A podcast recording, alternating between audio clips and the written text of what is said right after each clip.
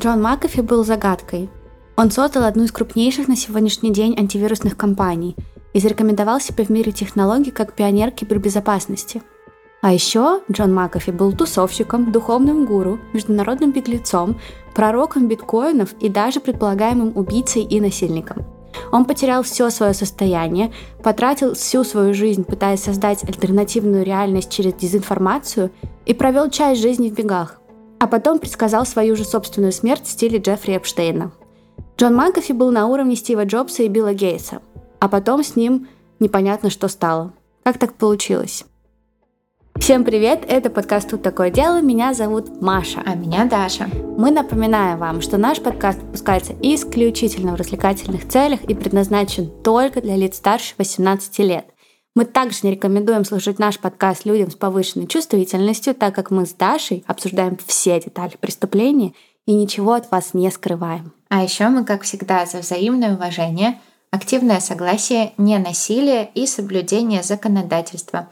Мы не поддерживаем распространение насилия, не одобряем преступников и их преступления, даже если иногда и говорим про них в шутливой форме, и надеемся, что и вы тоже.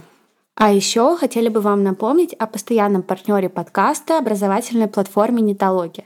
Мы очень любим нетологию за подход к обучению. Все курсы платформы ведут действующие специалисты, которые помогают влиться в новую сферу через примеры из своей практики. В процессе обучения платформа помогает разобраться с любыми возникающими вопросами через команду поддержки. И самое главное, платформа адаптирует все курсы под современные требования работодателей, помогает подготовить резюме и портфолио, проводит тест-драйв собеседования и даже помогает с подбором вакансий у партнеров. А если вы еще сомневаетесь, то на сайте платформы можно пройти профориентационный тест, который поможет с выбором профессии. Сегодня мы расскажем про интересный курс, который как никогда подходит под историю Джона Макафи. Потому что я подумала, пора взять небольшой перерыв от культов и серийников и сделать выпуск про всеми любимую тему, историю жизни максимально талантливого и гениального, и одновременно максимально странного и неприятного человека. То есть ты решила сделать перерыв от культов, а у меня следующий выпуск — это как раз культ. Ну вот, мы делаем ты, перерыв. Да, ты делаешь перерыв. В 80-х и 90-х годах Джон был предпринимателем в области вычислительной техники, и его имя знали наравне с Биллом Гейтсом и Стивом Джобсом — он практически в одиночку убедил зарождающую индустрию персональных компьютеров озаботиться вопросом безопасности, а потом убедил их всех доверить вопрос безопасности себе. Да, он буквально называл себя богом компьютерной безопасности. То есть он был умным. Из этого делаю вывод, он был умным. Да. Но миллионы он заработал просто, чтобы их потерять. В 21 веке его жизнь начала рушиться. Его состояние испарилось практически за ночь, его имя фигурировало в двух делах об убийстве. Он убежал в Белиз. Его многократно обвиняли в изнасиловании. Вся история Джона похожа на дерзкую шумиху и теории заговора. Про него, кстати, снимали что-то? Кучу документалок. Ну да, звучит как отличный материал для документалки. Да, чем он только в жизни не занимался. Он построил йога-ретрит, он летал на аэротрекинге, он продвигал криптовалюту, а еще он утверждал, что против него существуют заговоры, его скоро убьют. Я его серьезно. убили. Я серьезно, мы не знаем, убили ли его, но он сравнивал себя с Джеффри Эпштейном в плане того, как его убьют. В своих социальных сетях в октябре 2020 года он написал, «Если я повешусь в стиле Эпштейна, знайте, это будет не моя вина». И что вы думаете, 23 июня 2021 года, через несколько часов после того, как было принято решение о его экстрадиции из Испании в США, его нашли повешенным в камере. Испанские власти признали его смерть самоубийством. Для многих его фанатов это стало доказательством того, что влиятельные люди хотели, чтобы Джон замолчал. У него были фанаты. Огромное количество, до сих пор. До сих пор его обожают многие. Да, они считают, что Джон был непонятым гением. Да, да, и если погуглить мемы про Джона, то там есть мемы про то, что там типа первый афро-президент, первый непонятый президент, первый президент, который официально не стал президентом, потому что Джон баллотировался. Ну, в общем, да, люди его обожают, и я не знаю за что, если честно. Но сейчас мы рассмотрим его историю подробно. Маша, если что, мне до выпуска показала его видео с этим аэропланом, и он выглядит как супер эксцентричный и супер веселый чел. Да, да, и он на самом деле никто не знает, каким был Джон, мне кажется, до конца, mm-hmm. потому что как будто бы у каждого есть своя теория и представление о том, кем же действительно был Джон. Виной тому, конечно, ужасная паранойя, с которой он просто, мне кажется, всю жизнь прожил. И она смешивалась с его преувеличением и с тем, что он постоянно что-то употреблял, и много употреблял. Это буквально преобладало в его жизни, он очень много употреблял. И именно над этой своей паранойей он настроил свое состояние. Сначала он буквально на страхе зарабатывал деньги, он продавал кибербезопасность, mm-hmm. он пугал людей. А потом он э, зарабатывал на своей эксцентричной личности тоже какие-то... На личном бренде. Да-да-да. Но то, что он делал, это просто какой-то для меня был шок. Мне было очень интересно, и в то же время я вообще не понимала, как его можно восхвалять. Ты вдохновилась? Нет, нет, нет. Джон мне... Но при этом я не могу понять, нравится мне... Ну, то есть он реально убийца, он реально насильник, и он мне не нравится. Но при этом я могу понять, почему многие считают его таким гением, потому что многие вещи, которые он говорил, и то, как он себя подавал, и то, как он говорил, кажется, что ну, там не все потеряно угу. на самом деле. Он очень такой разумный, он так спокойно, красиво говорит. Ну, может быть, это просто внешняя оболочка, а на самом деле он Сто процентов, я mm. тебе сейчас расскажу. Давай. Да, в одном интервью, начиная рассказ о своей жизни, Джон начинал с алкоголизма своего отца.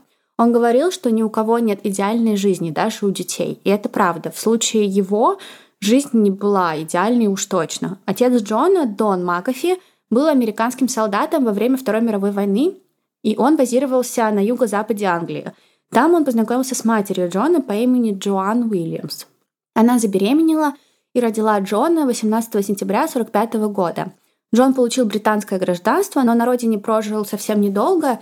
Семья практически сразу уехала в США и поселилась в родном штате Дона Макафи, штате Вирджиния. Джон описывал своего отца как подлого пьяницу, который жестоко обращался с ним и его матерью – он провел свое детство в страхе, что его отец в любой момент может избить его, и он все детство пытался найти ответ на вопрос, почему с ним это происходит, за что его отец с ним так поступает. Когда Джону было 15 лет, его отец застрелился, и я думаю, отчасти это подарило парню какую-никакую свободу. Но он был травмированным ребенком, да, и пьянством отца, и в любом случае его самоубийством. Да, да, он так и не смог отпустить фигуру отца. Его первая жена Френ говорила, что Джона насилие со стороны отца преследовало всю жизнь. И именно результатом такого насилия стал вспыльчивый характер Джона. И это правда. В одном интервью и сам Джон признался, что каждый день он просыпается с мыслями о своем отце. Каждое отношение, которое у него были, каждое недоверие, все это, по словам Джона, результат действий его отца. Когда он был подростком, он подрабатывал то тут, то там, то газон подстрижет, то снег уберет, но свой талант особый Джон проявлял в математике. И он этим и занимался дальше. В 1967 году он поступил в колледж Ронок в Вирджинии. И там же он получил степень бакалавра по математике. А тогда еще не было направления IT и всего такого? Нет, да? нет, mm-hmm. это вот только начало, это зарождение да. вообще всей сферы. То есть он прямо на самом-самом старте туда зашел. Да, да. Джон в университете хорошо учился, но это было не всем, чем он занимался в те годы. Именно в колледже он обнаружил способ легкого заработка через обман. Он продавал бесплатные, в кавычках, подписки на журналы. Мол, ты подписываешься, и тебе приезжают журналы. Каждую неделю, там, каждый месяц, неважно. И да, журналы были бесплатные. Но за подписку и за доставку на почтовые расходы он брал деньги. И люди подписывались, потому что они видели слово «бесплатно» и не понимали, что за почтовые расходы они платят очень крупные деньги. Mm-hmm. И по итогу Джон покрывал там и журналы, и очень хорошо жил в колледже. А еще поговаривают, что в колледже он приторговывал кокаином. вот. То есть тогда все началось. Да, да, но несмотря на все эти схемы, Джон, правда, очень хорошо учился, он был очень сообразительным, умным парнем, такая Ханна Монтана, грубо говоря, и учится хорошо, и там кокаином и журналами приторговывает. Все сразу. Ханна Монтана из мира IT. да. Но Джону нравилось, очень нравилось учиться. Так нравилось, что после получения степени бакалавра он решил начать работу над докторской диссертацией по математике в Государственном колледже Северо-Восточной Луизианы. И он устроился работать ассистентом преподавателя. И вот в один день наш ассистент Видел в рядах своих 18-летних учениц девушку по имени Френ и не смог устоять. Он был готов рискнуть всем и рискнул. Он переспал с Френ и не один раз, по итогу она стала его женой, но это было запрещено студентам нельзя было спать с преподавателем. Точнее, преподавателям нельзя было спать со студентами, а аспиранты и ассистенты преподавателей это, грубо говоря, и есть преподаватели угу. тоже. А у него была прям работа там, да? То есть он да. не хотел ее лишаться? Нет, ему было все равно. А, он у уже, него были журналы. Он уже вовсю спал с Френ, она уже была его женой почти что. Да, но его уволили и отчислили. Ой, даже отчислили. Да, но Джон не расстраивался, потому что уже к концу 60-х годов его карьера пошла вверх. Сначала в конце 60-х он устроился работать в компанию, которая занималась кодированием системы перфорационных карт. Да, э, перфорационная карточка — это такая карточка стандартной формы для записи электронной информации при помощи кода. Там Джон научился основам первых вычислений. Затем он получил работу в компании Missouri Pacific Railroad, где он помогал компании использовать новомодную компьютерную систему IBM для калибровки расписаний поездов. Примерно в то же время Джон начал баловаться тяжелыми наркотиками. В одном интервью он признался, что часто приходил на работу под ЛСД. Причем он не просто употреблял по чуть-чуть. Он рассказал, что однажды ему продали пакет психоделика, он попробовал немного, не почувствовал эффекта и выпил весь пакет. Это было его источником вдохновения, или он это как-то себе объяснял, или он просто такой, да, я люблю наркотики? Да, он просто, я люблю веселиться, я люблю наркотики, я люблю секс, алкоголь и наркотики, грубо просто говоря. Кто-то принимает наркотики, чтобы там идеи какие-то приходили, или там вот еще что-то, знаешь? Ему не нужны были идеи, он айтишник. Ну, то есть он писал код, разбирался в каких-то таких вещах. Я не думаю, что наоборот, мне кажется, наркотики в таких вещах мешают. Ну, я, я не знаю, я, я не, не знаю. могу сказать. Я тоже не могу сказать. Напишите нам, айтишники, как это на самом деле. И не айтишники напишите, может быть, вы тоже знаете. Ну да, но на самом деле просто Джон сам по себе такой. Я думаю, что здесь тоже, может быть, из его детства но вся его жизнь — это употребление, беспорядочный секс, и не только. И вообще мы перейдем к его постельным пристрастиям, и вы все пожалеете, что я вам это рассказала. Спасибо, Маш. А есть выбор? Нет. Нет, выбора нет. Ну да, и вот он проглотил целый пакет психоделиков и в одном интервью прокомментировал и сказал, что в течение часа после этого употребления его разум был просто разрушен. Но он был в полном ауте. Но его карьеру это не остановило. Джон успел поработать в огромном количестве очень крупных компаний. Он работал в компаниях Xerox, Univac, Siemens, Booz Allen, Lockheed Martin и в NASA. Да, он занимался интересными вещами в этих компаниях, но Джон очень любил преувеличивать свой статус и влияние и делал это всю жизнь. Вот, поэтому иногда очень сложно понять, правда он говорит или нет. Например, он утверждал, что в НАСА он работал над спутниковым шифрованием — и над проектом обработки ключевых данных для программы «Аполлон». Однако многие из тех, кто с ним в то время работал, например, инженер Джим Кэмерон, говорят, что Макафи такими вещами не занимался. Они говорили, что Джон занимался более мелкими вопросами, но в любом случае работать в НАСА угу. это очень-очень круто. И явно говорит о том, что Джон был очень умен, даже если он не занимался там основной программой Аполлон. Угу. Но у него была хорошая карьера. Очень хорошая, очень, да. И Джон сам понимал, что у него отличное резюме, карьера и навыки. И к 80-м годам он решил двигаться дальше и начал делать себе имя в Силиконовой долине, в Кремниевой долине. И из каких-то там мелких проектов он стал главой отдела исследований и разработок в Omex. А Omex — это одна из первых компаний по хранению данных, mm-hmm. то есть это очень круто. И в этой компании Джон разрабатывал программное обеспечение для операционных систем. Он делал это очень хорошо. В компании он выделялся — но выделялся он не только из-за своей хорошей работы. Его начальница Ребекка Коста вспоминала, как смотрела из окна своего офиса и видела, как Джон подъезжает на работу на мотоцикле в кожаной куртке, как у Майкла Джексона. И ладно это, Джон приезжал на работу после обеда или вообще к вечеру. Да, и Ребекка вспоминает, как она напоминала ему про то, что у них в 8 утра была назначена встреча. А Джон отвечал, да, но у меня было похмелье. А, ну то есть она не то, что ему такая, ну, пожалуйста, работай там с 9 до 6, а ему такая хотя бы на встрече. Он такой, нет, похмелье. Да. По словам Ребекки, несмотря на то, что доверять Джону соблюдение там дедлайнов или бюджета было невозможно, он так работал, что он стоил своих денег. Ей потребовалось всего 15 минут, чтобы понять, что Джон великолепен. Настолько, что ей было все равно, пусть он хоть бар в офисе откроет и пьет весь день на рабочем месте, пока он мог решать те технические проблемы, которые он решал, он мог хоть бесконечно оставаться партнером в фирме. В 1983 году Джон обнаружил, что его ежедневная рутина состоит в том, что он нюхает за рабочим столом и выпивает бутылку виски ежедневно. Ежедневно? Да. И ему это не нравилось. Он решил, что больше не хочет тратить свое здоровье и жизнь на постоянное... На работу? Нет, на постоянное состояние эффекта, и он настроился на трезвость. Он перестал употреблять, и по мере того, как какое-то состояние зависимости уходило из его жизни — приходили чувства там одиночества, его страхи возвращались. И Джон понял, что ему нужна помощь, и он обратился за помощью к анонимному алкоголику. И так он попал в Синанон. Конец выпуска. Да, в работе с приходом трезвости он, конечно, тоже стал лучше, но продолжал все делать так же хаотично, как и раньше. Через пару лет работы в Омекс он понял, что он хочет больше денег и перешел в компанию Lockheed. И вот в один день, в 1986 году, Джон читал новости и наткнулся на статью о компьютерном вирусе Пакистане Brain, одном из первых.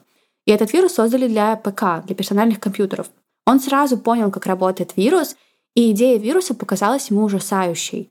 А еще Джон понял, что не было никакого механизма для нейтрализации вируса. Угу. И в этом Джон нащупал идеальную идею бизнеса. Ну, это правда идеальная идея бизнеса. Да. И так в 1987 году появилась компания McAfee Associates, которую Джон запустил буквально у себя дома.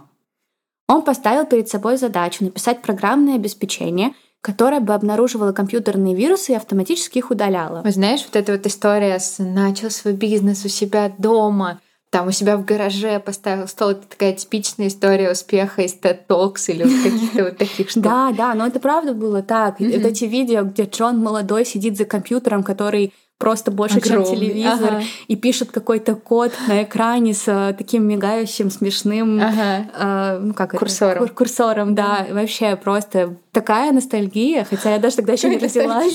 Но просто это такое вот все, как, как я не знаю, как первое видео Стива Джобса, который ага. мы все видели. Ну, то есть что-то такое прям, да.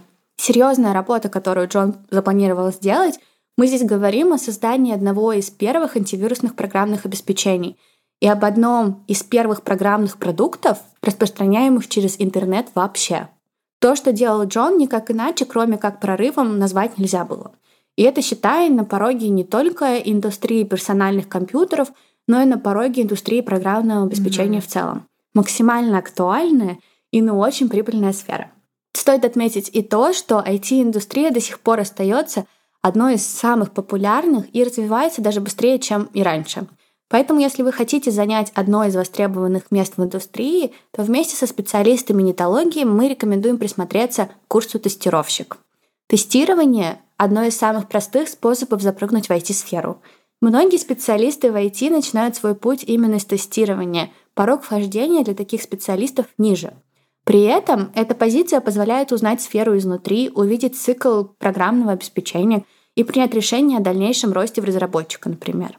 Специалист по тестированию — своего рода творец. Он глубоко погружается в проект, проверяет цифровые продукты на корректность работы всех функций, ищет ошибки и составляет отчеты. От него зависит итоговое качество продукта, которым будет пользоваться клиент — в тестировании нуждаются все технологические компании. Профессия тестировщика входит в топ-5 самых востребованных профессий в IT. А с появлением отечественных вендоров и приходом азиатских компаний спрос на автоматизированное тестирование будет только расти. Если вы давно задумывались, но никак не решались, именно сейчас самое время начать обучение. Специально для наших слушателей Нетология подготовила промокод «Тут такое» со скидкой 45% на все курсы нетологии – кроме направления высшее образование. В дополнение на все курсы нетологии можно взять рассрочку на 24 месяца и подключить автоплатеж. Это очень удобно, не нужно платить сразу большую сумму. Даша так сделала. Да, у меня списывается 2000 с карточки, я их даже не замечаю и радуюсь жизни в своем IT. Но и это еще не все. За покупку курса можно получить налоговый вычет в размере 13%. В общем, все для удобного обучения. Воспользоваться нашим промокодом можно до 31 октября 2023 года. Все подробности и ссылку на курс мы, как всегда, оставим в описании выпуска. А теперь возвращаемся к истории. Джон утверждал, что создал свое одноименное обеспечение за полтора дня, и что в течение месяца у него было 4 миллиона пользователей. Проверить, насколько это правда, действительно сложно, потому что, как я уже говорила, Джон любил такие вещи преувеличивать. Но это возможно, потому что компания McAfee не стремилась продавать свой продукт обычным пользователям. Антивирус McAfee, он его так и назвал, антивирус McAfee, был платным только для бизнес-клиентов. В остальных случаях, да и в целом, их целью было повысить осведомленность о необходимости защиты от компьютерных вирусов, и антивирус был бесплатный для обычных пользователей. И я хочу также напомнить, что это там 80-е. Угу. Не у всех компьютеры есть. Да. 4 миллиона это много пользователей. Угу. Отчасти его антивирусная программа стала так популярной еще из-за всяких странностей, которые Джон творил. Я не смогла найти фотографию, но в статьях пишут, что в те времена в офисы клиентов он приезжал на машине, похожей на машину из фильма «Охотники за привидениями». Он типа охотился за вирусами. Да, я не провела такую параллель, но это смешно. Да, но компания на самом деле не раскрутилась на странностях Джона, хотя это и смешно. Джон действительно разработал отличное ПО. Пол Фергюсон проработал в сфере кибербезопасности более 30 лет, и в одной из статей он вспоминал, что антивирус McAfee был просто золотым стандартом. Если антивирус McAfee обнаруживал какой-то вирус на компьютере, можно было практически на 100% быть уверенным в том, что это не ложное срабатывание. В дополнение чтобы поднять интерес как у предприятий, так и у обычных пользователей, Джон поддерживал постоянный контакт со СМИ и буквально внедрял идею компьютерных вирусов в головы людей, в общественное сознание. И все это время он оставался трезвым. Нет, он уже вернулся к своим привычкам. То есть, а как ты думаешь, если бы он оставался трезвым, там не употреблял, его история бы развивалась так же, как вот ты будешь рассказывать, и я предсказываю, что ничем хорошим это не закончится и ничего хорошего не случится, или все было бы так же? Я думаю, что его история развивалась бы в лучшую сторону, потому mm-hmm. что я сейчас расскажу, почему он перестал работать в своей же компании McAfee. Uh-huh. Ну, как бы именно из-за его проблем. Вот. Mm. Но с другой стороны, я думаю, что без этого Джон не был бы Джоном. И у нас бы не было антивируса McAfee. А он до сих пор существует? Это один из лучших антивирусов. А, да? Но он очень долго был одним из лучших антивирусов. Ага. Я не знаю, как сейчас, но ага. есть много Касперские, очень хорошие же считаются антивирусы, но McAfee, да, до сих пор. Интересно. То есть один из первых, и многие им доверяли. Но я видела много плохих отзывов в последнее время. Ага. Вот, ну Может, да. Джон умер. Но он давно над ним не работал. Джон раскручивался по факту на страхе людей. К концу 80-х годов, через три года после открытия, компания McAfee зарабатывала 5 миллионов долларов в год. Антивирусом пользовались крупнейшие компании мира. А потом в 92 году появился вирус под названием Микеланджело. Этот вирус впервые обнаружили 4 февраля 1991 года в магазине компьютеров в Австралии. И я, когда вам все это рассказывала, у меня прям в голове вот эти вот, как из матрицы, какие-то компьютеры, коды. Единички, нули, зелененьким светятся. Да, до сих пор неизвестен автор этого вируса, но предполагают, что его написали на Тайване. Микеланджело его назвали неспроста. могу, я говорю, что он творит. Ты говоришь, да, будто бы вирус... ты страшную сказку читаешь. Вирус назвали так, потому что он срабатывал в день рождения Микеланджело, 6 марта. Романтично. Кто-то любит Микеланджело, видимо, на Тайване. Ну да, то есть он сидел на жестком диске компьютера, и 6 марта он должен был уничтожить данные на твоем компьютере полностью. А распространялся он через диски с драйверами. Впервые вирус активировался 6 марта 1992 года, и известно, что только в Германии были уничтожены данные на около полутора тысячах компьютеров. За некоторое время до первой активации о вирусе узнал мир, и людей охватила паника. Джон, человек, продающий буквально лекарства, это заметил. И когда его коллеги стали говорить о том, что оценивают количество зараженных машин в тысячи, Джон такой «нет». Зараженные компьютеры могут достигать числа 5 миллионов. Да, и вы только представьте количество убытков и панику. Просто mm-hmm. если бы это было правдой. А он такой прямо эксперт в своем деле. Ему доверяют. Слово имеет вес. И да, он такой, да, да, да, накручу-ка я спрос. И он, он реально очень сильно накручивал. Он прям старался. У него получилось. Да. И поэтому даже тогда, тогда уже компьютерами многие, ну не многие, но люди пользовались, но идея вирусов и антивирусов, она не была для mm-hmm. людей чем-то основным. Но Микеланджело все изменил вообще полностью игру. Ужасный для одних, для Макафи этот вирус стал просто прорывом. Даже несмотря на то, что оценки оказались максимально завышены, полторы тысячи компьютеров были задействованы только, продаж у Макафи было просто огромное количество. Джон и его антивирус вышли на рынок. McAfee Associates превратилась в многомиллионный бизнес. И трудно переоценить, насколько вездесущим стало антивирусное обеспечение McAfee в ту эпоху, чтобы вы понимали. Почти каждый, кто открывал свой ПК и входил в Windows — он сначала видел логотип Windows, ну, как ты включаешь угу, компьютер, да. а затем тут же появлялось ПО McAfee, потому что оно стояло на всех Встроенным. Windows. Угу. Да. И люди видели этот логотип. Маленький щит такой, McAfee. Этот маленький щит всегда мелькал в нижнем углу экрана компьютера, и люди были знакомы со звуком этого антивируса так же, как они были знакомы со звуком нового письма на почте. То есть McAfee просто стал стандартом для всех. И при этом у Джона было, ну, еще 20 сотрудников компании. То есть у них там доходы были нереальные, mm-hmm. просто нереальные. И затраты не такие уж и огромные. Джон делал деньги. И к тому моменту, как я уже сказала, Джон вернулся к своему старому образу жизни. Наркотики, алкоголь, беспорядочный секс в местах для таких вещей не предназначенных. А так как фактически компания была его бизнесом, свой вот этот хаотичный порядок работы и свою жизнь хаотичную он принес туда. И он полностью имплементировал этот хаотичный стиль работы в компании. Этот стиль работы стал неотъемлемой частью компании, грубо говоря. Из-за того, что работали на него люди из его близкого круга, и у многих до работы на Джона не было карьеры, они буквально спали на работе, чтобы сделать работу, как хотел Джон. Буквально несколькими днями могли спать на работе. Три женщины, которые работали в офисе, говорят, были ведьмами. Что? Не знаю. И порой они уходили в комнату для переговоров и устраивали там какие-то пения. Что у него происходило там вообще? Ну да, ну вообще те, кто присоединялись к компании, они не испытывали никакого комфорта и удовольствия знакомясь с офисной культурой Макафи. То есть Джон такой приходит и говорит, так, коллеги, у нас новый конкурент. Созывает своих трех ведьм в переговорку и они насылают там какое-нибудь проклятие, и у них все ломается. Это так работает. Не, ну я думаю, ведьмы просто там что-то свое практиковали. Что? Джон просто, Джон просто любил, когда все было странно. А. Ну да, Джон устраивал соревнования по сексу в офисе. Это что? Как, какие правила? Они, у них была игра, они ее называли, ну, в документалке говорят Little Fox. Я не видела другого названия, поэтому пусть будет Little Fox. И они буквально раздавали очки за секс в разных местах офиса. Ну, то есть, чем больше в местах ты займешься сексом, тем больше у тебя очков. И Джон выигрывал. Ну, естественно. Джон, он буквально проводил вечеринки в стиле Walks Wall Street. Ага. Одна из его сотрудниц приходила в офис вытирать его стол а, химикатами от всяких жидкостей.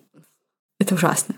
Но многих это не устраивало, и чем дальше компания развивалась, тем больше венчурные какие-то капиталисты они говорили, так нельзя. Мы готовимся к публичному размещению наших акций, и мы не можем вести бизнес так, как ведет его Джон.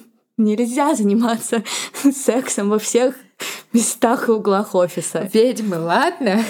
Ну да. Но секс нет. Да, но и вдобавок всю жизнь Джон был максимально параноидален, максимально. Ему казалось, что все против него устраивают какие-то заговоры. Мне кажется, только такой человек и мог обнаружить какую-то дыру в безопасности в плане вирусов и придумать антивирус именно из-за того, что он параноик. Да, да, я тоже так думаю. Но к тому моменту он эту паранойю стал распространять на свою личную жизнь. Ага. И он стал носить, например, пистолет на улице. Приходить к друзьям с пистолетом. И ему говорили, почему ты с пистолетом? Он говорил, ну на улице темно, и мне страшно. В 92 году компанию Джона зарегистрировали на фондовой бирже, сделали ее публичной что тут же увеличило активы до 80 миллионов долларов. Однако Джон уже не был генеральным директором компании, его понизили до должности директора по технологиям. Да, он был удивительным технологическим гением, так про него говорили, но в нем не было никаких лидерских качеств, и он не смог бы вывести компанию на новый уровень. И капиталисты венчурные это понимали, и они решили, что Джон, ну, наверное, тебе нужно немного помолчать, мы уже дальше компанию сами доведем. И все это ушло к тому, что в 1993 году Джон ушел с должности сотрудника, у него оставались просто акции, а в 1995 году он покинул и должность члена совета директоров. Его акции выкупили на сумму не менее 84 миллионов долларов, но в Нью-Йорк Таймс писали, что около 100 миллионов долларов. Ну, то есть он не бедствовал в любом случае? Нет. И после отставки Макафи жил довольно тихо. Он консультировал стартапы, читал лекции в Стэнфордской высшей школе бизнеса, работал над своими проектами, которые так и не стали популярны. Например, он основал компанию Tribal Voice, которая разработала один из первых в мире мессенджеров — Пау-Вау, но он не прижился. И вообще в течение двух десятилетий практически на каждом этапе своей карьеры Джон находил способ заработать все больше и больше денег. И он говорил, история учит меня, что тебе нужно продолжать работать, и тогда будет легко заработать больше денег. Вот Логично. у него классный подход к работе, то есть он, да, не отчаивается, там что-то новое придумывает, но вот это вот Но у него классный подход. Творит. У него классный подход, что он миллионер. ну, то есть он, ну, в смысле, есть... он же стал миллионером, он же не, не родился ну, деньгами. да, это правда, да. Но он, он правда очень умный, но он долбанутый. Да. Возможно, в этом секрет. Ну, наверное, да. И это его долбанутость, это его странствующее состояние, отсутствие какого-то конкретного смысла в жизни привели Джона в Колорадо. И в 2000 году, когда корпорации тратили огромное количество денег на предотвращение неизбежной катастрофы, говорили тогда, что в 2000 году все компьютеры массово отключатся, потому что, ну, новый да, да, да, а я помню да, это, да, да, да. Компании тратили деньги, чтобы предотвратить эту катастрофу. Золотое время для IT-специалистов, потому что их тогда нанимали как ненормальных, просто чтобы они хоть что-то сделали и предотвратили этот ужасный конец света. Макафи решил, что он в Колорадо купит 280 акров земли и построит там поместье. И из этого поместья он сделает йога-ретрит. Но это тоже было тогда актуально. Да. И он прям ушел в эту идею, что он, короче, гуру. И он говорил, что он занимался йогой и медитациями 35 лет. А ему сколько было? Ему было столько лет вообще? Да, да, да. да. А. 2000, он в 45 году. А, ему ага. уже было прилично. Ну, да. Он говорил, что йога поможет определиться в жизни и осознать, кто ты есть на самом деле. Как говорила его тогдашняя подруга Дженнифер Ирвин, Джон всегда что-то искал. И она была права. Об импульсивности Макафи ходили легенды. На это его жизнь особенно в то время и была похожа. Он словно не знал, чем хочет заниматься. Он покупал недвижимость в разных местах, инвестировал в стартап-компании, инвестировал даже в производство каких-то антивир... антивирусных брандмайеров и продолжал заниматься йогой. Он нанял язычников для игры в барабаны на его ретрите. Вот ему нравится вот это вот все ведьмы, барабаны, да, да. язычники. И он даже написал пять книг о духовности. О дух... И он написал их только для того, чтобы через пару лет сказать, что все его книги дерьмо. И он Зато них... честно, я его уважаю. Вот в этот момент я его очень уважаю. Да, и он в них больше не верит. Ну, то есть он потратил огромные деньги на йога-ретрит, и через пару лет такой, мне надоело. Все, я пошел дальше, другие деньги зарабатывать. Да, и как видите, он быстро от всего уставал, Казалось, ничего в жизни ему не нравилось достаточно, чтобы останавливаться. С йогой не получилось, надоело, и вот новое увлечение. В 2002 году он наткнулся на статью в журнале, где рассказывалось о трайках, особых легких самолетах, похожих на дельтапланы с двигателями. То есть это такой маленький самолет, у которого есть двигатель, но нет кабины. Они работают на топливе, имеют тканевые крылья, и на них летают на низком уровне достаточно, и пилот в таких самолетах, он вообще ничем не защищен. То есть это очень опасно. Пораженный удивительным механизмом, Джон Макафи решил, что им с девушкой нужно переехать в Аризону, поступить там в летнюю школу и обучиться управлять трайком.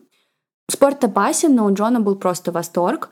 И он даже придумал специальный термин — аэротрекинг. Это он придумал термин. И он решил продвигать этот спорт как новое национальное развлечение — и вот это вот просто... Судя по тому, что сейчас не существует таких штук, это не то, тоже не прижилось. Это просто увлечение очередного богатого человека, который не знает, что делать. Он в 2006 году покупает ранчо в Нью-Мексико и переделывает его по тренировочный комплекс. Он потратил около 11 миллионов долларов на строительство и назвал этот центр Southwest Aerotracking Academy.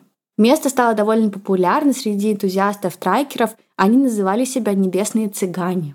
Они даже набивали на теле специальные татуировки, чтобы подтвердить свою причастность к небесным цыганам. Да, деловые. И просто, чтобы вы понимали, каким диким был Джон, я оставлю в источниках ссылку на рекламу его да, нового. Очень смешная. да. В этой рекламе, только представьте, бизнесмен выходит из дома и видит на лобовом стекле машины и птичьи какашки. Он достает салфетку, аккуратно все вытирает, и вот уже открывает дверь машины, как слышит шум. Он поднимает голову и видит, что на него летит яйцо. Следующий кадр, он и пол его машины в дерьме. И мы увидим улыбающегося Джона на трайке. И все, занавес. Заставка «Небесные цыгане». Да, и комплекс, который Джон построил, это было какое-то удивительное место, оазис адреналина. Там и собственное кафе было, и универсальный магазин, и кинотеатр. В общем, полная фантастика. Джон все это обожал. Но и этот его этап жизни продлился недолго, довольно быстро все изменилось. Утром в ноябре 2006 года два аэротрекера, племянник Макафи и один из инструкторов Академии разбились и погибли в каньоне недалеко от комплекса. Это, конечно, наложило неприятную печать на комплекс и было началом конца всего предприятия. В 2008 году семья инструктора подала на Джона в суд, и на всю Академию тоже подали в суд – и в результате разбирательства суд присудил семье погибшего аэротрекера около 2,5 миллионов долларов. Но Макафи так ему не заплатил. Да, во-первых, он максимально высокомерно и пренебрежительно относился ко всему процессу. Во-вторых, Джон уже тогда начал терять деньги. Потому что 2008 год был для Джона неудачным. Я бы даже сказала, что после 2008 года жизнь Джона никогда не была прежней. Все знают как сильно кризис 2008 года ударил по миру вообще. Джона он пошатнул не меньше. В 2008 году он потерял большую часть своего состояния.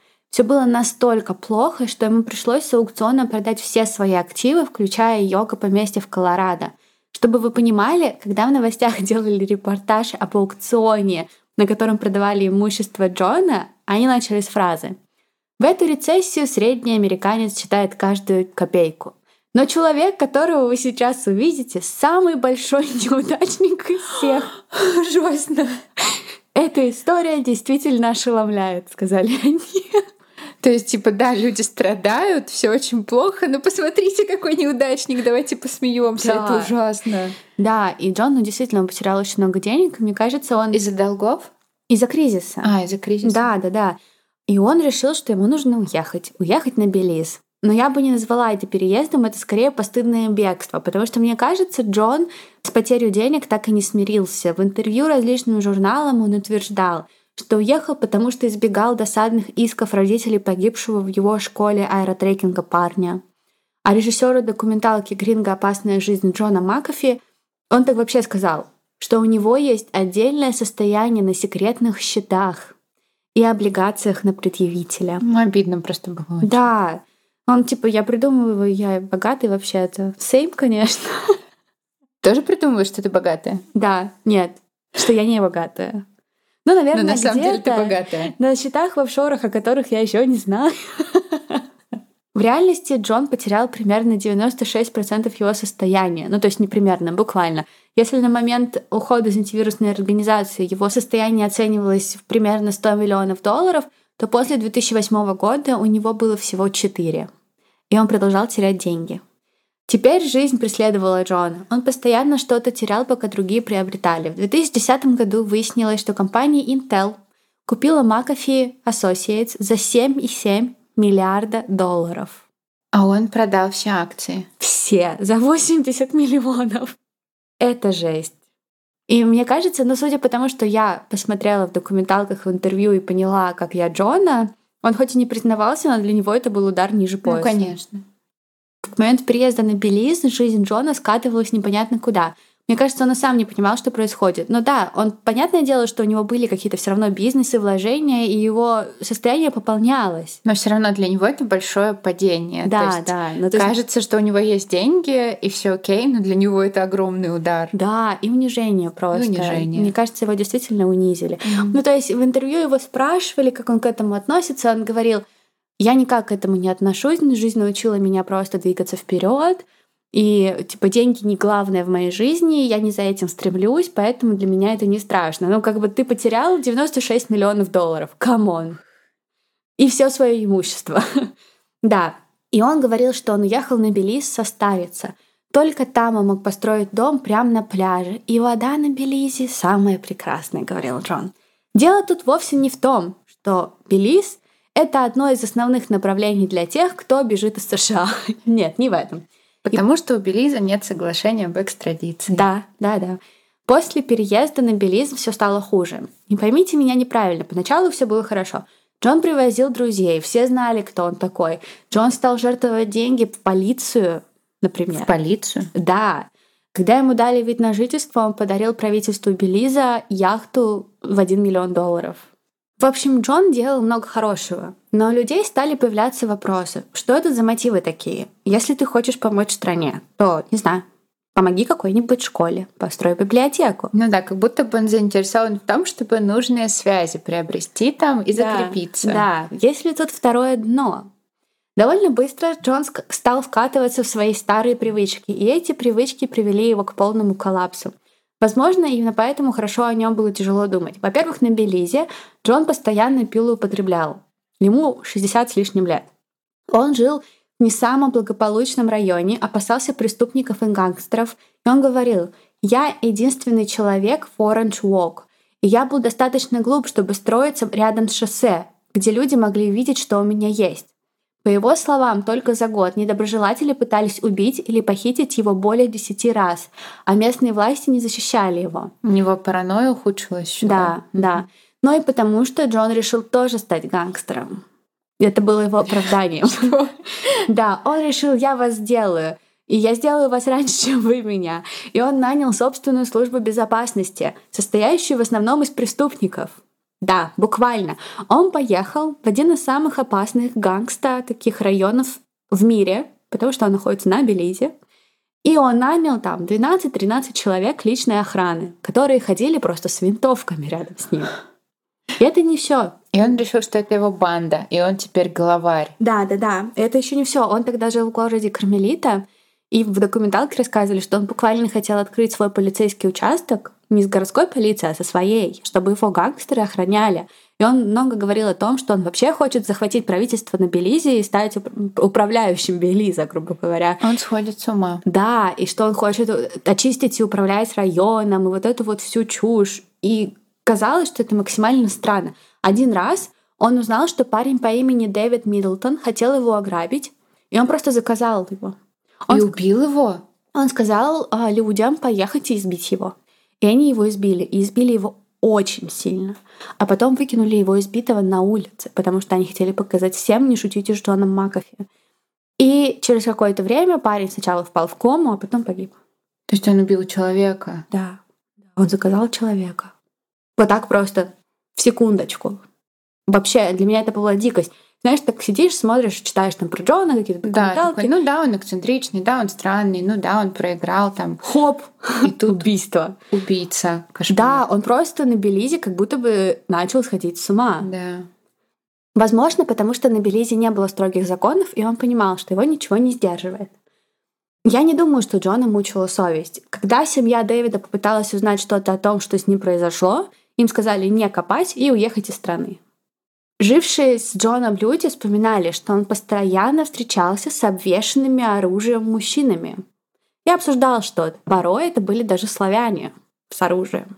И он говорил, что он с ними пишет Что книгу. же это за славяне с оружием? Да, да. И Джон говорил, мы просто книгу пишем. Ну как бы, какую же они пишут книгу? С оружием. Да. Может быть, для этого он подкупал полицию? На Белизе он собрал гарем из молодых женщин, и он платил им. Платил много. Одна вспоминает, что получала там 900 долларов в месяц или в неделю Что даже. они делали? И он оплачивал им учебу и остальное. А взамен Они проводили с ним время. спали. Ну, да, но я сейчас расскажу. Все девушки Это вот та часть, о которой ты предупреждала. О, нет. Все девушки, как говорил Джон, были совершеннолетними, и потому все было законно. Да, признавался он, я живу жизнь, которую нельзя назвать нормальной. Но мне это нравится, и это не нарушает закон. Он прав, но моральные законы это все же нарушает. Потому что все равно эти девушки были очень молодыми. Многим только-только исполнилось 18. И многие, если не все, жили в очень плохих условиях. Ну, там, например, в документалке одна рассказывала, что ее мать выгнала ее из дома после того, как она рассказала ей, что дед ее насилует. У другой был маленький ребенок, она хотела его обеспечивать. Третья хотела учиться. Ну, то есть они были в безвыходном положении, и он этим воспользовался. Да, по словам девушек, Джон не занимался с ними традиционным сексом. Вся сексуальная жизнь Джона Макафи была сосредоточена на капрофилии. О, гад. И Джон, Джон любил заниматься этим под гамаком. Под- Он буквально вырезал дырку в гамаке, ложился под него и просил этих девушек Я этого вообще не ожидала. Я этого как... А гарем ему нужен был для того, чтобы там разные ощущения были или что? Вкусы. Я не знаю. Ну, то есть, ну, многие действительно говорят, что... Ну, то есть у него не было там 30-100 женщин. Было несколько. И эти девушки говорят, что, ну да, традиционным сексом он с ними не занимался. Причем многие из них ну, со временем стали в него влюбляться, потому что они не видели такой жизни. У него был роскошный дом, бассейн, деньги, он платил за их обучение, и он хорошо с ними обращался. Он водил их на свидания, на завтраки, он не хотел, чтобы они ругались. Каждая из них думала, что он там только на нее смотрит. И поэтому они думали, ну... Странный, странный. Мне не сложно. Мы видели по стране. Ну, нет, они говорили, что они ни с кем, кроме Джона Копри, не занимались. ну, я думаю, что сложно таких вообще любителей найти. А, да, Джон все оспаривал. И говорил, что за эту ложь девушкам заплатили, чтобы они это в документалке рассказали. Так что и тут нам правда не узнать. Но чисто для спокойствия души я буду думать, что это правда, неправда. А, что чисто для спокойствия души я буду думать, что это правда. Неправда, да, что это неправда. А, но, если честно, то, какая рисуется картинка личности Джона, мне кажется, да. что в это несложно поверить. И что сказки про капрофилию все таки правда. Сказки. Такие себе сказки. Ну да, мне кажется, даже Джону Магафи сложно было бы признаться многомиллионной публике, что все таки да, он любит полежать под гамаком. И это еще не все. На Белизе Джон решил заняться изучением растительных антибиотиков и местных лекарств. Он говорил, что Белиз — это идеальное место для бизнеса, потому что там практически нет регулирующих законов. То есть он буквально всем говорил, приезжайте сюда делать бизнес, здесь можно почти все. Но да, он без всякой лицензии решил открыть лабораторию и начал изучать возможность создания растительных антибиотиков. И для этого он нанял Элисон Аденицию, аспирантку Гарварда. Она согласилась проводить партнерские исследования — и Джон даже создал компанию под названием Quorum X. И он стал всем рассказывать, что сейчас он придумает антибиотики, которые помогут всем, и эти антибиотики будут растительные. Но Эллисон особо ничего найти не могла. Ему нужно было, видимо, каким-то образом восстановить свое имя, вернуть себе деньги, репутацию, вот это все. Ну, может быть, он в это и верил. А может быть, и верил, да. Когда он приглашал СМИ, и Эллисон было нечего им показать, он заставлял ее наливать разноцветную воду в пробирки и показывать для фотографий, чтобы они думали, что у них хоть что-то есть. Потому что у них ничего не было. И Эллисон, ну, она жила с Джоном, и она видела все это ужас. Но представьте, вы выходите, там, не знаю, утром на пляж, а там под гамаком Джон занимается капрофилией с кем-то. Мне кажется... Его гарем женщин. Ну Или какие-нибудь Вооруженные преступники. Да. Что? Ей, Просто да. чисто сериал какой-то, очень плохой. Да, и она понимала, что ее исследования никуда не заходят. Она прям горела этой идеей. И она решила сказать Джону, что она уезжает. И он понял, что он не готов ее отпустить. Он напоил ее, он принес ей апельсиновый сок, и она в документалке рассказывает, что она его попробовала, и он был какой-то невкусный. И она сказала, так странно, мы в Orange Oak, буквально в месте, где собирают апельсины, и здесь нет нормального апельсинового сока. А потом она отключилась, и он ее изнасиловал. И после этого ей помогли уехать ее друзья с Белиза, потому что он не отпускал ее. Это очень страшно. Вот мы с тобой в один момент хихикаем, ха-ха-ха, пристрастие, все такое, а в другой момент он делает что-то супер стрёмное, и уже не смешно совсем. Да, и она уехала в США, ну, на Белизе вся полиция им подкуплена. Ага, и он ну, Джон Макафи. Полиция. Да, да. А в США у ФБР нет юрисдикции на Белизе, и да. она даже не смогла подать на него в суд. Ужасно. Но она хотя бы смогла придать это все огласке и рассказать. Да. Но ничего особо не поменялось, Джона до сих пор очень любят. Но и на этом не все. В 2012 году подразделение по предотвращению банд Белиза совершило налет на поместье Макафи, изъяв оттуда незаконное оружие и наркотики. Там был какой-то один пистолет, но я думаю, он попрятал очень много. По словам Джона, рейд был ответом на его отказ жертвовать деньги правительству. Но спорил он не очень яростно. К тому моменту Джон уже многим не нравился, он переехал в Сан-Педро, место куда более спокойное, туристическое, вот туда реально уезжают состариваться. И вот он живет на пляже, и там ходят 12 его вооруженных охранников. И гарем жен. Да. И еще у него было огромное количество злых собак, которые просто гуляли по пляжу, где живут люди, и сбросались на людей. И у него был сосед по имени Грег Фолл. И Грег сначала пытался поговорить с Джоном, Но Джон сказал, уйди с моей собственности, или я тебя пристрелю. Грег решил, окей, я пойду в полицию. Он пошел в полицию и написал заявление и жалобу на то, что собаки ходят без присмотра, его там охранники разъезжают по пляжу на машине с оружием, все ненормально. Полиция ничего не сделала. И через день, пару дней после жалобы, собак Джона кто-то отравил. И Джон сказал своему гарему, что это Грег. Джон в любом случае знал, что это, скорее всего, Грег. А в документалке говорят, что это Грег. В статьях пишут, что это не Грег. В любом случае... Кто-то отравил. Кто-то отравил Он собак. решил отомстить. И на следующий день Грег был убит. Его нашли мертвым. Естественно, единственным подозреваемым был Джон. Он был заинтересован, у них там были какие-то терки, они были врагами в ссоре и считали, что Макафи заказал Грега. Но полиция даже не успела допросить Джона. Потому что когда они пришли к нему на допрос, Джон уже уехал в Гватемалу незаконно на лодке по воде. Все, он просто сбежал. И он сказал, он мертв, его убили. Меня это напугало. За все пять лет, что я был там, я сказал Грегу около 15 слов. И на этом все. Но все знают, что он был в курсе, что собака травил Грег. А Ну, последнее слово было с моим наемником «убейте его». Да, да, да.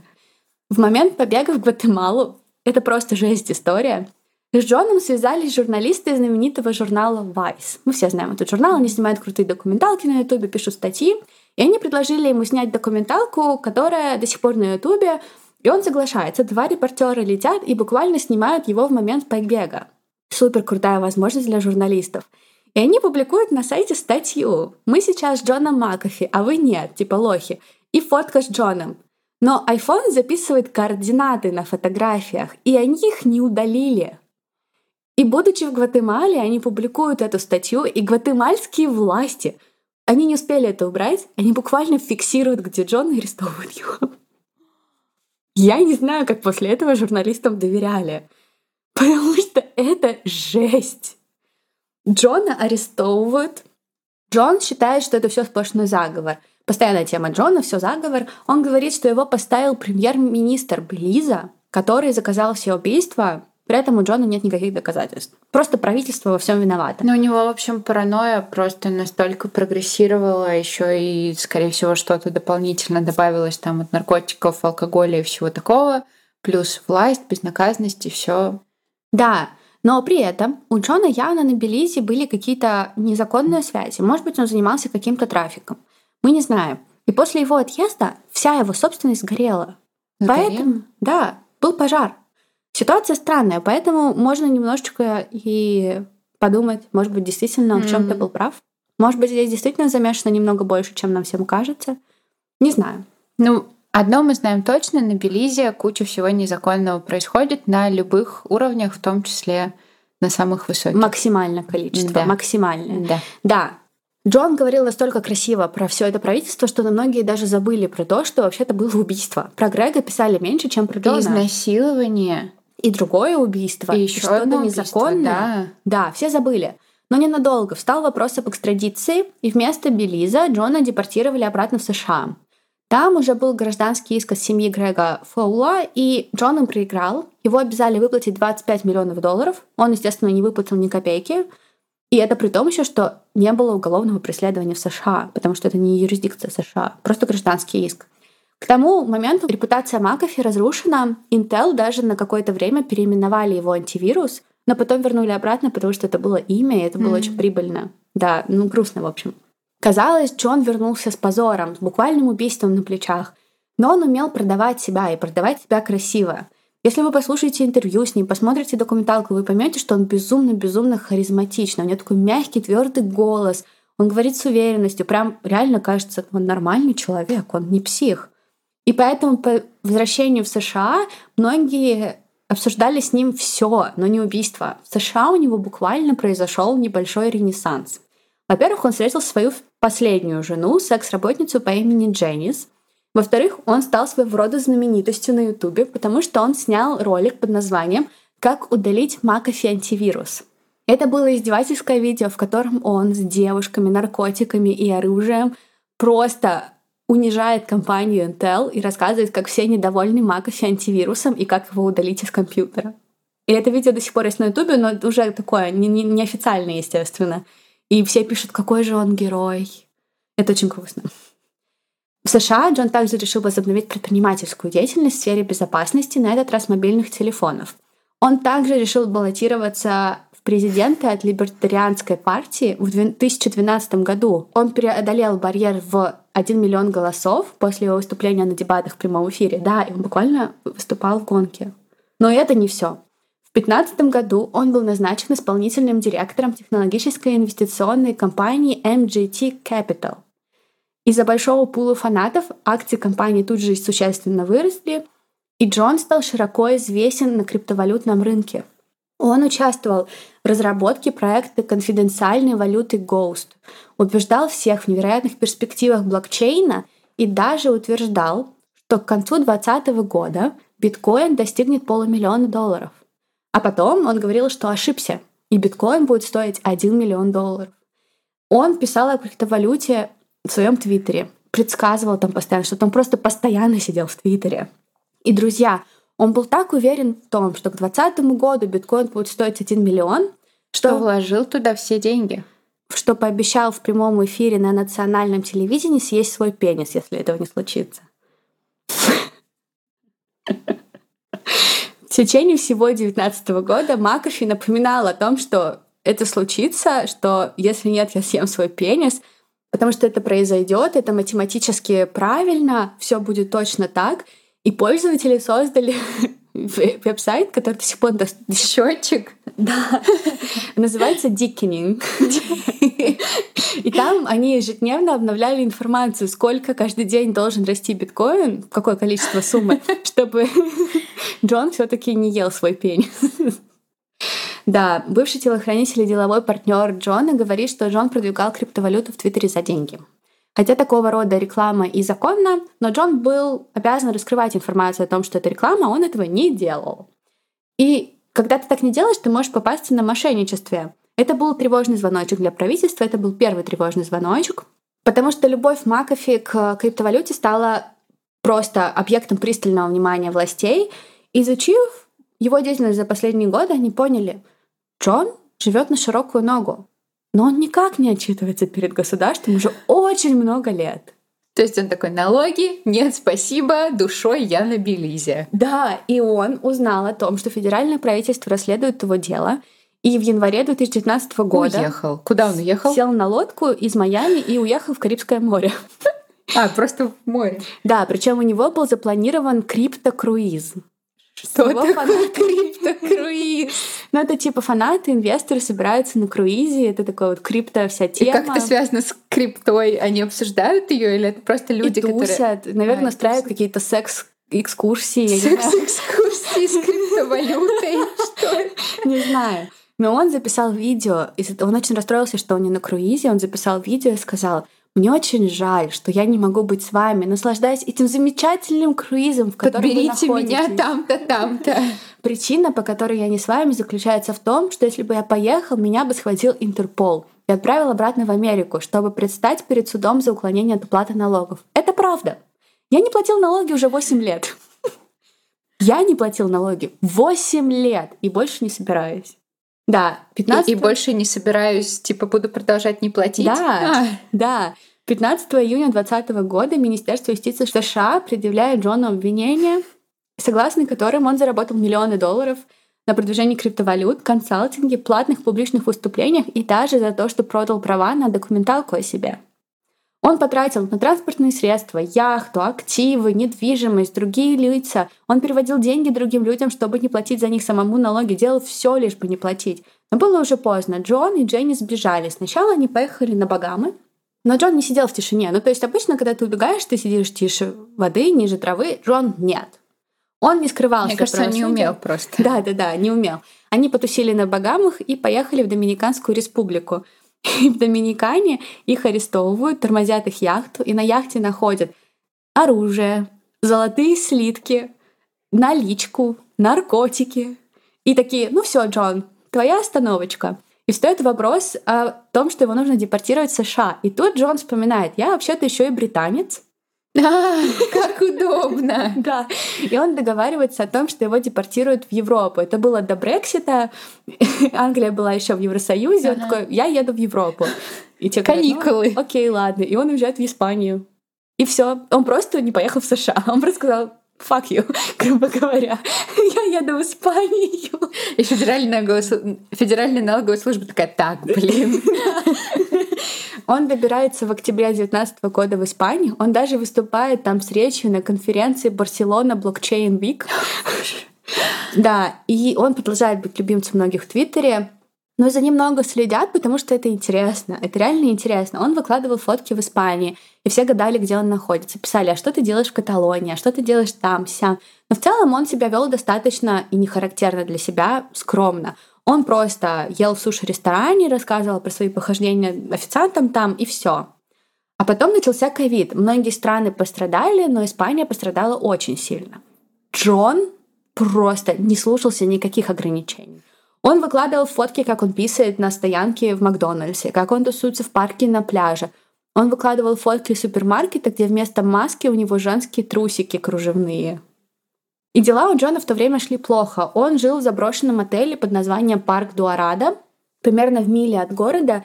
Поговаривают, что с 18 по 20 год этот заброшенный отель был как криптовалютная шахта, грубо говоря, незаконная, mm. где они все хранят. Uh-huh. И он там жил. В общем, очень грустно все было.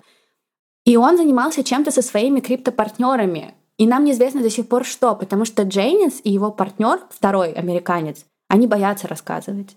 То есть там какие-то были реальные провороты, очень незаконные, ага. и они говорят, мы в деньгах не нуждались никогда. Нам платили всегда хорошо. Ага. Джейнс говорит, я вообще всегда хорошо жила. У Джона были деньги. Но чем он занимался, я вам не скажу, я боюсь. м Думайте сами, грубо говоря. Далее еще смешнее. Google пишет Джону и говорит, слушай, по требованию властей мы имеем право рассказать, где ты. И мы собираемся это сделать. Джон говорит, мне плевать. Но, видимо, на него начало это все давить, и он решает, что он уезжает в Стамбул. И когда он проходит паспортный контроль, ему говорят, а, вы Джон Макафи, вы арестованы. На вас так-то международный ордер за то, что вы не платите налоги в США.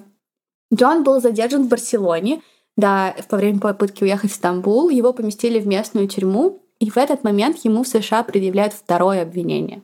Оказывается, что помимо налогов он делал кое-что похуже — во-первых, он со своими партнерами проворачивал схему с криптой, которая называется скалпинг. Это накачка и сброс крипты, стоимости ага. крипты. А во-вторых, он обманывал подписчиков в соцсетях. Считалось, что он заработал... Это тоже преступление. Да, он заработал более 13 миллионов на рекламе, которую не заявлял а, как реклама. Угу. И обманывал инвесторов, говоря им инвестировать в какие-то вещи, которые были ему выгодны. А ему верили, потому что он Джон Макафи. И потому что он не говорил, что это реклама. Да, да, да. И так и получалось. А его партнера на тот момент уже вернули в США, он должен был выплатить примерно 400 тысяч долларов в США, но Джона ожидала история похуже. Он это понимал, он нанял адвокатов, он готовился к суду об экстрадиции. Дженни с ним общалась для того, чтобы он продолжал твитить. Буквально он три раза в день звонил ей, у него были звонки по 8 минут, и он диктовал ей, что ей написать через его твиттер. Примерно через три недели после ареста он опубликовал аудиозапись, который говорил «Я вас всех люблю, я по вам скучаю, меня скоро выпустят». Но позднее его настроение стало меняться. Он писал «Мое тело заключено». Мой разум всегда был ограничен страхами, стремлениями, амбициями, бегством от скуки.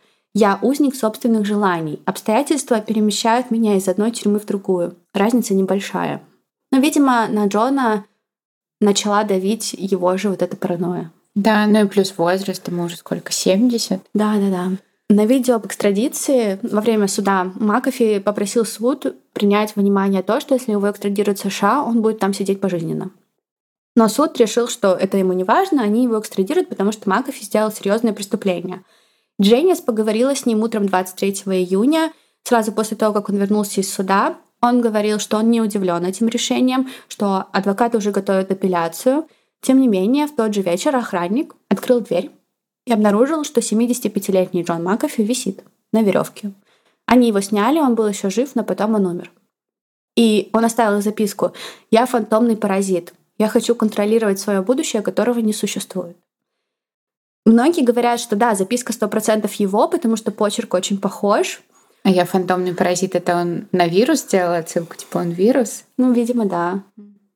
Но он очень интересный такой, да, хоть и мерзкий. Суд признал его смерть самоубийством, но на стороне поклонников Макафи это сыграло вот такую вот эм, вещь, ну, это побудило и только подтвердило какие-то теории заговора Джона ага. о том, что правительство хочет его убить. Он даже, будучи в Испании, набил себе татуировку «Swagged», убитый, прибитый, на руке, опубликовал ее и написал если я умру, угу. это будет самоубийство, знаете, что меня убили. Но он параноик. Но он повесился потом. Ну, то есть это очень странно. Но он был в очень плохом состоянии, он понимал, что ему ничего хорошего уже не светит. Он старый, рядом с ним никого нет, он проведет остаток жизни в тюрьме, в той или в другой. Но видишь, Джейнис говорила, что он такой, я готовлю апелляцию, я знал, что так будет, мы будем апеллировать, я готов. Не знаю. Но Джейнис говорит, что ее к его телу не подпускали.